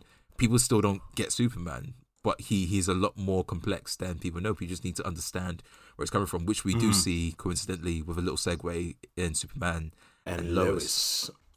right. So yeah. yeah, that, that that's the big thing I'll take away from all of this. Yeah. Um. Yeah, man. sit back, chill out, like breathe slow, like you know, know your worth, and, yeah. and, and when it's time to strike like a cobra, strike, yeah. man. Like, don't worry about nothing. Okay. Well, once again, people, we urge you to, you know, obviously we appreciate you listening. We appreciate you getting to the end. You know, not everybody has the time to finish a complete podcast, but if you do, we appreciate you. Uh, you know, um, engage with us. Find us on our social media.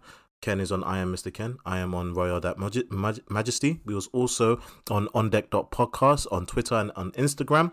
Engage with us. We love it. Uh, share us, like us, follow us on the different platforms that you're listening on. We really, really do appreciate it. We're growing slowly, and with your help, we can carry on growing. If I was to leave you with anything, people, I'm going to leave you with a very, very powerful quote. This is Help me throughout the years. Real G's move in silence like lasagna. Lil Wayne. I love that bar. Think about it. I Tony, Think that went it. over fifty percent. That, that went over people's heads, bro. That went over let me, let me, let me hear you with it again. Real G's. Yo, one more time. One more time. Move in silence, like lasagna. Think about it. Anyway, peace out, people. Peace. Adios.